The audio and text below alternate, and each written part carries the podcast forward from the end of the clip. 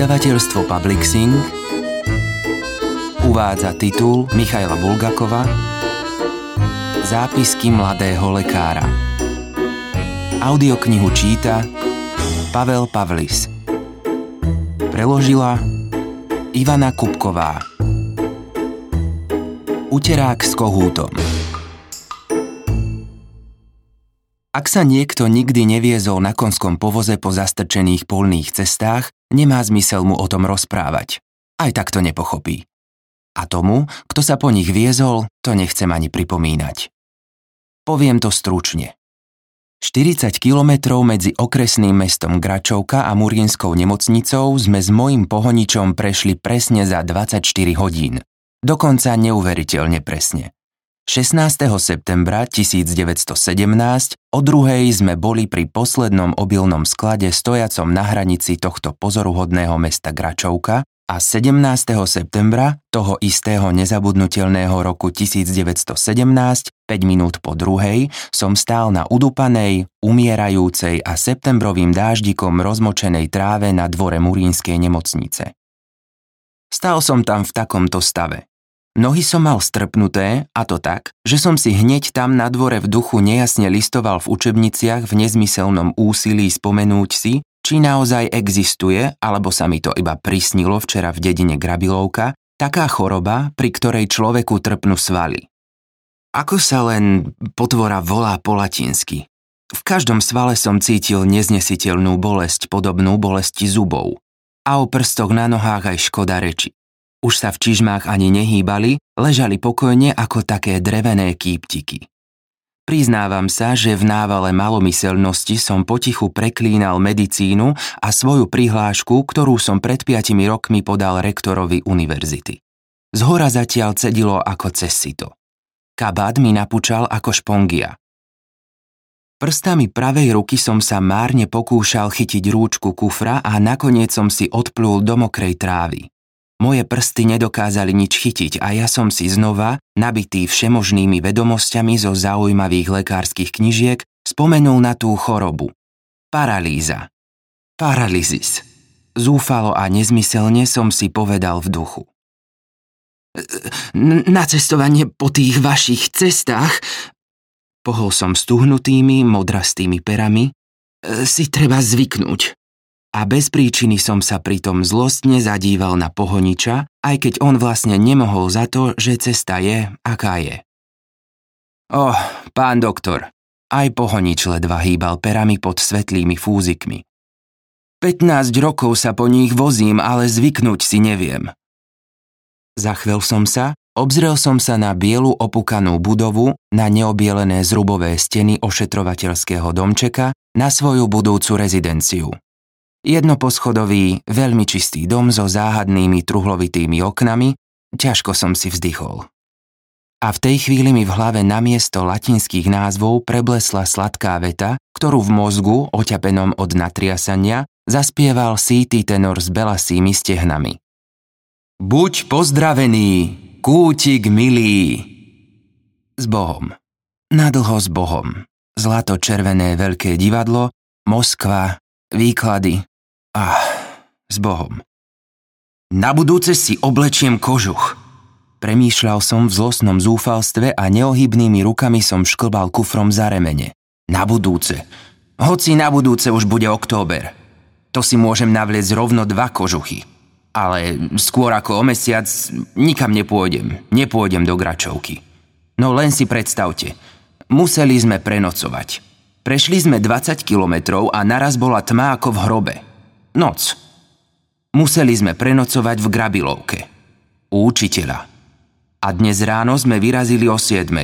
A ideme a ideme. Panenka skákavá. Pomalšie ako peši. Jedno koleso vletí do jamy, druhé sa zodvihne do vzduchu, kufor buch do nohy. Potom ťa hodí na jednu stranu, potom na druhú, potom nosom dopredu, potom zátilkom dozadu. A z hora cedí a cedí a kosti tuhnú. Komu by napadlo, že uprostred obyčajného zamračeného nevlúdneho septembra môže človek zmrznúť v poli ako za tuhej zimy? Nož, ukazuje sa, že môže. A kým zomieraš pomalou smrťou, vidíš jedno a to isté. Iba to. Napravo hrbolaté ohlodané pole, naľavo riedky lesík a pri ňom šedivé ošumelé chalupy, takých 5 či 6. A zdá sa, že v nich niet ani živej duše. Mlčanie, iba mlčanie. Kufor nakoniec povolil. Pohonič sa naň navalil bruchom a vytlačil ho rovno na mňa. Ja som chcel kufor udržať za remeň, ale ruka mi vypovedala poslušnosť a môj bachratý protivný spoločník s knižkami a všelijakými harabordami žuchol rovno na trávu a tresol mi po nohách. Juj, prebo... Začal pohonič vystrašene, ale ja som mu to vôbec nemal za zlé. Moje nohy boli už aj tak nepoužiteľné. Hej, je tu niekto! Hej! Zvolal pohonič a zatrepal rukami ako kohút krídlami. Hej, priviezol som doktora. V tej chvíli sa v tmavých oknách ošetrovateľského domca objavili tváre, prilepili sa na ne, buchli dvere a tu som uvidel, ako sa po tráve kolísavo približuje človek v značne otrhanom kabáte a biedných čižmách. Keď dobehol na dva kroky odo mňa, úctivo a náhlivo si zložil čiapku, nevedno prečo sa hamblivo usmial a privítal ma chrapľavým hlasom. Dobrý deň, pán doktor. A vy ste? Spýtal som sa. Jegorič, predstavil sa človek. Tunajší strážnik. Už vás tu čakáme, nevieme sa dočkať. A hneď aj schytil kufor, vyhodil si ho na plece a nesie ho do domu. Ja som začal krývať za ním a po ceste som sa neúspešne pokúšal vopchať ruku do vrecka nohavíc a vytiahnuť odtiaľ peňaženku. Človek potrebuje k životu v podstate len veľmi málo. A predovšetkým potrebuje oheň. Keď som sa chystal do Murínskeho Zapadákova, ešte v Moskve som si, spomínam si, predsa vzal, že sa budem správať seriózne. Môj mladý výzor mi už od samého začiatku otravoval život. Každému som sa musel predstaviť. Doktor taký a taký. A každý bez výnimky zdvihol obočie a spýtal sa. Naozaj? A ja som si myslel, že ste ešte študent. Nie, už som po škole. Zamračene som odpovedal a pomyslel som si. Musím začať nosiť okuliare. Na môj dušu. Ale nosiť okuliare som nemal prečo. Oči som mal zdravé a šedivosť života ešte neotupila ich ostrosť. Keďže som nemal možnosť brániť sa pred ustavičnými blahosklonnými a láskavými úsmevmi pomocou okuliarov, usiloval som sa vypestovať si osobité, úctu vyvolávajúce spôsoby. Snažil som sa rozprávať rozvážne a dôrazne, podľa možnosti tlmiť prudké pohyby, nebehať, ako behajú 23-roční absolventi univerzity, ale chodiť. Išlo mi to veľmi zle, ako si teraz po mnohých rokoch uvedomujem. V onej chvíli som tieto svoje nepísané pravidlá správania porušil. Sedel som schúlený iba v ponožkách a nie niekde v ordinácii, ale v kuchyni a ako uctievač ohňa som sa nadšene a dychtivo naťahoval k brezovým polenám blčiacim v sporáku. Po mojej ľavej ruke stála kadička prevrátená hore dnom a na nej ležali moje topánky, vedľa nich ošklbaný, holý kohút so zakrvaveným hrdlom vedľa kohúta kopa jeho pestrofarebného peria. Ešte v stave strpnutosti som totiž stihol uskutočniť celý rad úkonov, ktoré si vyžiadal sám život. Aksiniu, Jegoričovú ženu so špicatým nosom, som vymenoval do funkcie mojej kuchárky. Práve v dôsledku toho kohút jej rukou prišiel o život. A ja som ho mal zjesť. So všetkými som sa pozoznamoval. Ošetrovateľ sa volal Demian Lukič pôrodné asistentky Pelageja Ivanovna a Anna Nikolajevna. Stihol som urobiť obchôdzku nemocnice a absolútne jednoznačne som sa uistil, že inštrumentárium je tam mimoriadne bohaté. Zároveň som bol nútený si rovnako jednoznačne priznať, samozrejme v duchu, že účel veľkého množstva tých panensky sa lesknúcich nástrojov je mi úplne neznámy. Nie len, že som ich nikdy nedržal v rukách, ale ani som ich, otvorene priznávam, nikdy nevidel. Mmm, veľa významne som zamrmlal. Inštrumentárium máte teda nádherné. Hm? Ako inak, prosím pekne, sladko poznamenal Demian Lukič. To všetko pričinením vášho predchodcu Leopolda Leopoldoviča. On operoval od rána do večera. V tej chvíli ma oblial studený pot a skľúčene som sa pozrel na skrinky nablískané ako zrkadlo. Potom sme obišli prázdne izby, kde som zistil, že sa tam pokojne dá umiestniť 40 ľudí. Pri Leopoldovi Leopoldovičovi ich tu niekedy ležalo aj 50. Potešil ma Demian Lukič a Anna Nikolajevna, žena s korunou prešedivených vlasov z akéhosi dôvodu povedala. Pán doktor, pôsobíte tak mlado, tak mlado. Až neuveriteľne. Vyzeráte ako študent. Čerda by to vzal, pomyslel som si. Ako by sa sprisahali, čestné slovo. A sucho cez zuby som zavrčal. Mm, nie ja, vlastne áno, vyzerám mlado. Potom sme zišli dolu do lekárne a okamžite som uvidel, že tam chýba už iba vtáčie mlieko. V dvoch trochu tmavých miestnostiach prenikavo voňali bylinky a na policiach stálo všetko od výmyslu sveta. Boli tu dokonca aj patentované zahraničné lieky a hádam nemusím dodávať, že som o nich nikdy ani len nepočul. To objednal Leopold Leopoldovič, hrdo zreferovala Pelageja Ivanovna. To bol hotový génius, ten Leopold. Pomyslel som si a pred tajomným Leopoldom, ktorý opustil tiché murie, som pocítil obrovský rešpekt. Okrem ohňa človek ešte potrebuje aj zvyknúť si. Kohút bol už dávno zjedený Jegoričom vypchaný slamník bol prikrytý plachtou, v pracovni mojej rezidencii svietila lampa. Sedel som a ako urieknutý som sa díval na tretí výdobytok legendárneho Leopolda. Knižnica bola natrieskaná knihami. Len chirurgických príručiek v ruštine a nemčine som zbežne napočítal asi 30. A terapia. Skvelé atlasy kožných chorôb. Blížil sa večer a ja som si zvykal. Ja za nič nemôžem. Úporne a zúfalo som premýšľal. Mám diplom 15 skúšok na jednotku. Ešte tam vo veľkomeste som predsa zdôrazňoval, že chcem ísť za asistujúceho lekára. Ale nie. Oni sa len usmievali a vraveli. Zvyknete si. Ďakujem pekne. A keď privezú prietrž, vysvetlite mi, ako si na ňu zvyknem. A hlavne, ako sa bude cítiť pacient s prietržou v mojich rukách bude si zvykať na druhom svete. A po chrbte mi prebehol mráz. A hnisavý zápal slepého čreva. Ha, a difterický krup u dedinských detí. Keď je indikovaná tracheotómia. A aj bez tracheotómie to so mnou nebude boh vie ako dobré. A, a, a pôrod. Zabudol som na pôrod. Nevhodná poloha plodu. Čo budem robiť? No? Som ja ale ľahkovážny človek. Mal som tento obvod odmietnúť. To som mal urobiť. Zohnali by si nejakého Leopolda. V depresii a prítmi som sa prešiel po pracovni.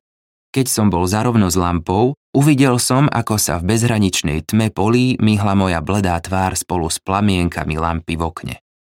Som ako taký lže Dimitrý. Nezmyselne mi napadlo a znova som si sadol za stôl. Asi dve hodiny som sa o samote trápil, až som sa dotrápil k tomu, že moje nervy už nezvládali obavy, ktoré som si povytváral. V tej chvíli som sa začal upokojovať a dokonca som si robil nejaké plány. Takže, vravia, že pacientov je teraz minimálne. V dedinách Trepúľan cesty sú zlé. Presne preto ti privezú prietrž. Vybafol na mňa drsný hlas v mozgu. Lebo na také zlé cesty sa človek s nádchou, ľahká choroba nevyberie. Ale prietršti dovlečú. Neboj sa, drahý kolega doktor. Ten hlas nebol hlúpy, no nie? Zachvel som sa. Buď ticho, povedal som hlasu. Nemusí to byť práve prietrž. Čo je to za neurasténiu? Keď si sa dal na vojnu, musíš bojovať. Skočil si do vody, tak plávaj. Uštipačne odtušil hlas.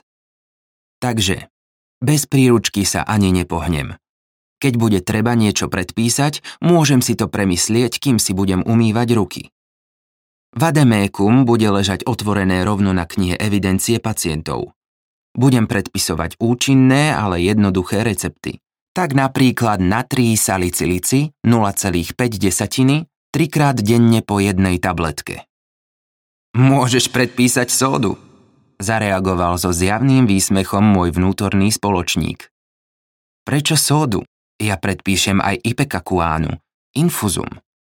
180. Alebo 200. S dovolením.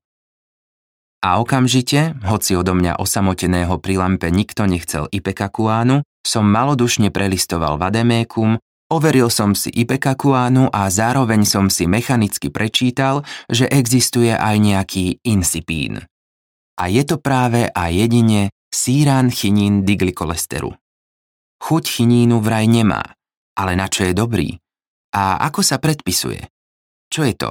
Prášok? Dočerta s ním. Insipín sem, insipín tam, ale ako to bude s tou prietržou? Neodbitne otravoval strach v podobe toho hlasu. Posadím pacienta do kúpeľa. Zúrivo som sa obhajoval. Do kúpeľa a pokúsim sa prietrž zatlačiť dnu. Je priškrtená, hanielik. Čo ti tu do čerta pomôže kúpeľ? Priškrtená. Démonickým hlasom húdol strach. To treba operovať. Tu som sa vzdal a takmer som sa rozplakal. A tme za oknom som poslal prozbu. Hoci čo, len nie priškrtenú prietrž. A únava húčala. Ľahni si spať, nešťastný eskulap. Ráno je múdrejšie večera. Upokoj sa, mladý neurastenik. Pozri, tma za oknami je pokojná, zamrzajúce polia spia, nie je tam nejaká prietrž. A ráno bude všetko inak. Zvykneš si. Spi. Odhoď atlas. Aj tak teraz nepochopíš ani meké F. Prietržová bránka? Ani neviem, ako vpadol dnu. Pamätám si len, že závora na dverách zarachotila a Axinia čo si zapišťala. A ešte, že za oknami zaškrípal voz. Muž bol bez čiapky, v rozopnutom krátkom kožuchu, so schlpenou bradou, s divým pohľadom. Prežehnal som sa, hodil sa na kolená a buchol čelom o zem. Predo mnou. To je môj koniec, skľúčene som si pomyslel. No tak, no tak, no tak. Zamrmlal som a potiahol som ho za sivý rukáv. Tvár sa mu skrivila a začal mi zadúšavo mrmlať poskakujúce slová. Pán doktor, pán, jediná, jediná, jediná, skríkol zrazu hlasno ako mladík, až sa zatriaslo tienidlo na lampe. Oh, bože, oh. V žiali zalomil rukami a znova začal búchať čelom odlášku, ako by si ho chcel rozbiť. Za čo? Za čo nás takto trestceš? Čím sme ťa nahnevali? Čo? Čo sa stalo? Zvolal som s pocitom, že mi meriavie tvár. Muž vyskočil na nohy, mykol sa a zašepkal. Pán doktor, čo len chcete? Dám vám peniaze. Berte koľko len chcete. Koľko len chcete. Budeme vám nosiť, čo dopestujeme. Len nech neumrie. Len nech neumrie. Že z nej bude kalika. Nech. Nech. Kričal do povaly. Uživíme sa. Uživíme. Axinína bledá tvár vysela v čiernom obdĺžniku dverí. Úzkosť sa mi ovinula okolo srdca. Čo je? Čo je? Vravte! Bolestne som vykríkol. Muž stíchol a pošepkal mi ako nejaké tajomstvo a oči mal odrazu bezodné. Zamotala sa do trepačky. Do trepačky? Do trepačky? Zopakoval som. Čo je to? Ľan. Trepali ľan, pán doktor. Šeptom vysvetlila Axinia. Trepačka. Čo na nej trepú ľan? A je to tu. Je to tu. Oh, na čo som sem prišiel? S hrôzou som si pomyslel. Kto? Moja dcerka. Zašepkal a potom zvolal. Pomôžte jej! A opäť sa hodil na kolená a vlasy ostrihané podľa kastróla mu preleteli na oči. Veľká petrolejová lampa s pokriveným plechovým tienidlom vydávala horúce svetlo v tvare dvoch rohov. Na operačnom stole na bielom, čistotou voňajúcom voskovanom plátne som zazrel ju a na prietrž som úplne zabudol.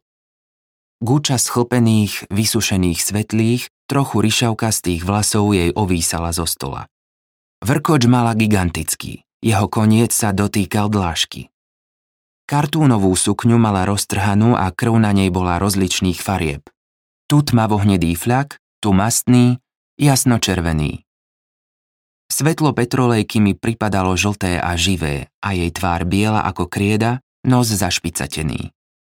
Na bielej tvári jej hasla ako sadrová, nehybná, skutočne zriedkavá krása. Len niekedy, málo kedy sa človek stretne s takou tvárou. Od zúfalstva prišiel o rozum, premýšľal som. Čiže teraz ho sanitárky napájajú liekmi. Ako to, že je taká krásna? Aj keď ona má pravidelné črty tváre. Matku mala zrejme krásavicu. Je to vdovec. Je vdovec? Automaticky som zašepkal. Áno, ticho odpovedala Pelageja Ivanovna. V tom Demian Lukič prudkým, akoby zlostným pohybom roztrhol sukňu od spodu až nahor a v okamihu dievča obnažil. Pozrel som sa a to, čo som tam uvidel, prekonalo všetky moje očakávania. Ľavú nohu vlastne nemala. Počnúť s rozdrveným kolenom tam ležali iba krvavé franforce, červené pomliaždené svaly a špica to na všetky strany trčali biele rozpučené kosti. Pravú nohu mala v predkolení zlomenú tak, že konce obidvoch kostí prepichli kožu a vyskočili von. V dôsledku toho chodidlo ležalo bez života, akoby osobitne, vyvrátené na bok. No, ticho vyriekol ošetrovateľ a už nič nedodal. V tej chvíli som sa prebral z ohromenia a začal som jej merať puls. V studenej ruke nebol. Až po niekoľkých sekundách som zachytil sotva citeľnú ojedinelú vlnu. Prebehla. Potom bola pauza počas ktorej som stihol hodiť okom na modrajúce nozdry a biele pery. Už som chcel povedať koniec. Našťastie som sa premohol. Zasa prebehla ďalšia nitková vlna. Takto odchádza roztrhaný človek, pomyslel som si. Tu sa už nič nedá robiť. Ale odrazu som povedal tak drsne, že som ani sám nespoznával svoj hlas. Gáfor, tu sa Anna Nikolajevna naklonila ku mne a zašepkala mi do ucha. Na čo, pán doktor? Nemučte ju, na čo do nej ešte pichať? O chvíľu bude koniec. Nezachránite ju. Zlostne a zamračene som sa na ňu pozrel a povedal som. Gáfor poprosím. Tak, že Anna Nikolajevna s tvárou červenou od urážky i hneď skočila k stolíku a rozlomila ampulku. Ani ošetrovateľ zrejme Gáfor neschvaľoval. Napriek tomu sa šikovne a rýchlo ujal striekačky a žltý olej vošiel pod kožu ramena. Zomieraj, rýchlo zomieraj, pomyslel som si. Zomieraj, veď čo s tebou budem inak robiť? O chvíľu zomrie, zašepkal ošetrovateľ, ako by uhádol moje myšlienky. Úko som pozrel na plachtu, ale zrejme si to rozmyslel. Škoda bolo zakrvaviť ju. O niekoľko sekúnd sme však dievča aj tak museli zakryť. Ležala ako mŕtvola, ale ešte neumrela. V hlave sa mi zrazu rozjasnilo ako pod skleným stropom našej pitevne. Ešte gáfor, zachrypel som. A ošetrovateľ znova pokorne vstrekol olej do tela. Že by naozaj neumrela? Pomyslel som si zúfalo. Naozaj bude musieť v mozgu sa mi všetko rozjasnievalo a odrazu celkom bez učebníc, bez rád, bez pomoci som vedel, presvedčenie, že viem, bolo nezlomné, že teraz budem musieť poprvý raz v živote odchádzajúcemu človeku robiť amputáciu. A že tento človek mi zomrie pod nožom. Veď už aj tak stratila veľa krvi. Za 10 kilometrov všetko vytieklo cez rozdrvené nohy a nie je ani jasné, či dievča teraz niečo cíti, či niečo počuje. Mlčí. Ah, prečo neumiera? Čo mi povie jej zúfalý otec? Pripravte amputáciu. Povedal som ošetrovateľovi cudzím hlasom. Pôrodná asistentka na mňa úžasnuto pozrela, ale ošetrovateľovi v očiach preblesla iskra súcitu a tak sa začal krútiť okolo nástrojov. Pod rukami mu zahučal petrolejový varič. Prešla štvrť hodina.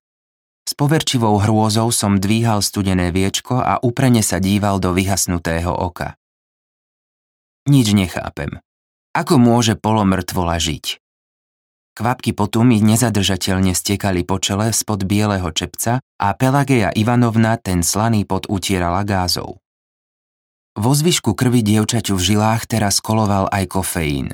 Bolo ho treba podávať alebo nie? Anna Nikolajevna nepatrnými dotykmi hladila dievčaťu hrče, ktoré mu navreli na bokoch od fyziologického roztoku. Ale dievča žilo. Vzal som nôž podobne ako kto si, raz v živote na univerzite som videl amputáciu, koho som sa snažil napodobniť. Teraz som už prosil osud, aby v najbližšej polhodine dievča nezomrelo. Nech zomrie v izbe, až keď dokončím operáciu. Pracoval za mňa iba môj zdravý rozum, vyburcovaný nezvyčajnosťou situácie. Kruhovým pohybom som šikovne, ako skúsený mesiar, mimoriadne ostrým nožom švihol po stehne a koža sa rozostúpila bez jedinej kvapky krvi. Keď začnú cievy krvácať, čo urobím? Premýšľal som a ako vlk som škúlil na kopu svoriek. Odrezal som obrovský kus ženinho mesa a jednu z ciev. Vyzerala ako belavá rúrka ale nevyšla z nej ani kvapka krvi. Naložil som na ňu svorku a postupoval som ďalej. Nastrkal som tie svorky všade, kde som predpokladal cievy. Artéria, artéria, ako sa len do čerta volá. V operačke to začalo vyzerať ako na klinike. Svorky vyseli v strapcoch. Gázov mi ich otiahli spolu s mesom a ja som začal oslepujúcou pílkou s drobnými zubmi píliť okrúhlu kosť. Prečo nezomiera? To je neuveriteľné. Človek je taký životaschopný tvor. A kosť odpadla. V rukách Demiana Lukiča zostalo to, čo bývalo nohou dievčaťa. Zdrapy, meso, kosti. To všetko odhodil nabok a na stole zostalo dievča, akoby skrátené o tretinu s kýpťom odsunutým nabok. Ešte, ešte trošku. Neumieraj, Nadšene som si pomyslel. Vydrž ešte, kým budeš v izbe, daj mi šťastne vyviaznuť z tejto hroznej udalosti môjho života. Potom sme podvezovali cievy, potom som za cvakania kolínovej svorky začal riedkými stehmi zašívať kožu. Ale prestal som, lebo mi zrazu svitlo. Nechal som otvor na otok. Dovnútra som vložil gázový tampón. Pod mi zastieral oči, až som mal pocit, že som v saune. Odfúkol som si. Sťažka som pozrel na kýpeť, na voskovú tvár. Spýtal som sa. Žije? Žije. Ako nečujná ozvena odpovedali naraz ošetrovateľ aj Anna Nikolajevna. Ešte chvíľku bude žiť. Iba zubami, nezvučne mi do ucha pošepkal ošetrovateľ. Potom sa zháčil a taktne mi poradil. Druhú nohu môžeme nechať aj tak, pán doktor. Proste ju obviažeme gázov, inak to nepotiahne ani do izby. Tak čo? Vždy lepšie, ako keby zomrela na sále. Podajte mi sadru. Syplavo som odpovedal, poháňaný neznámou silou. Celá dlážka bola zakvackaná bielými flakmi, všetci sme boli mokrí od potu. Polomrtvola ležala nehybne. Pravú nohu mala zasadrovanú a na predkolení svietilo okno, ktoré som múdro nechal na mieste zlomeniny. Žije, Začudovane zachrypel ošetrovateľ.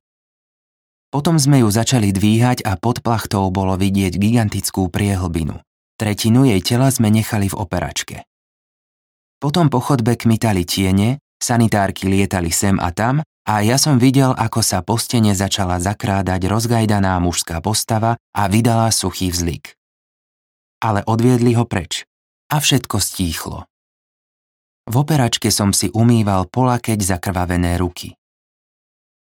Pán doktor, vy ste asi robili veľa amputácií, povedala zrazu Anna Nikolajevna. Veľmi, veľmi dobre ste to robili. Skoro ako Leopold. V jej ústach slovo Leopold vždy znelo ako dojen. Spod obočia som im pozrel na tváre. A všetkým, aj Demianovi Lukičovi, aj Pelagej Ivanovne, som v očiach uvidel úctu a prekvapenie. No, totiž robil som to iba dvakrát. Prečo som zaklamal? Dnes tomu nerozumiem. Nemocnica stíchla. Úplne.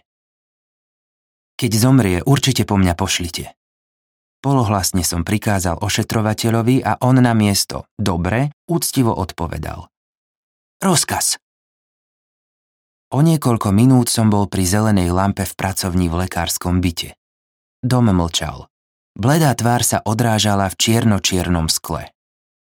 Nie, nevyzerám ako Dmitrij samozvanec. Viete, ako si som zostarol. Vrázka nad koreňom nosa. O chvíľu zaklopú. Povedia, umrela. Áno, pôjdem sa na ňu posledný raz pozrieť. O chvíľu sa ozve klopanie. Kto si zaklopal na dvere? Bolo to o dva a pol mesiaca. Za oknom žiaril jeden z prvých zimných dní. Vstúpil on a až vtedy som si ho bližšie obzrel. Áno, skutočne má pravidelné črty tváre. Asi 45 rokov. Oči rozžiarené. Potom sa ozval šuchot. Na dvoch barlách skočilo dnu podmanivo krásne jednonohé dievča v širokánskej sukni, dolu olemovanej červenou obrubou. Pozrela na mňa a líca sa jej pokryli rúžovou farbou. V Moskve. V Moskve a začal som písať adresu. Tam vám urobia protézu, umelú nohu. Poboskaj ruku, zrazu nečakane povedal otec. Tak ma to priviedlo do rozpakov, že namiesto na ústa som ju poboskal na nos. Vtedy dievča ovesené na barlách rozbalilo balíček a z neho vypadol dlhý snehobiely uterák s kostrbato vyšitým červeným kohútom. Tak toto skrývala pod vankúšom na vizitách. Áno, Áno, spomínam si. Na stolíku mala bavlnky. To od vás nevezmem.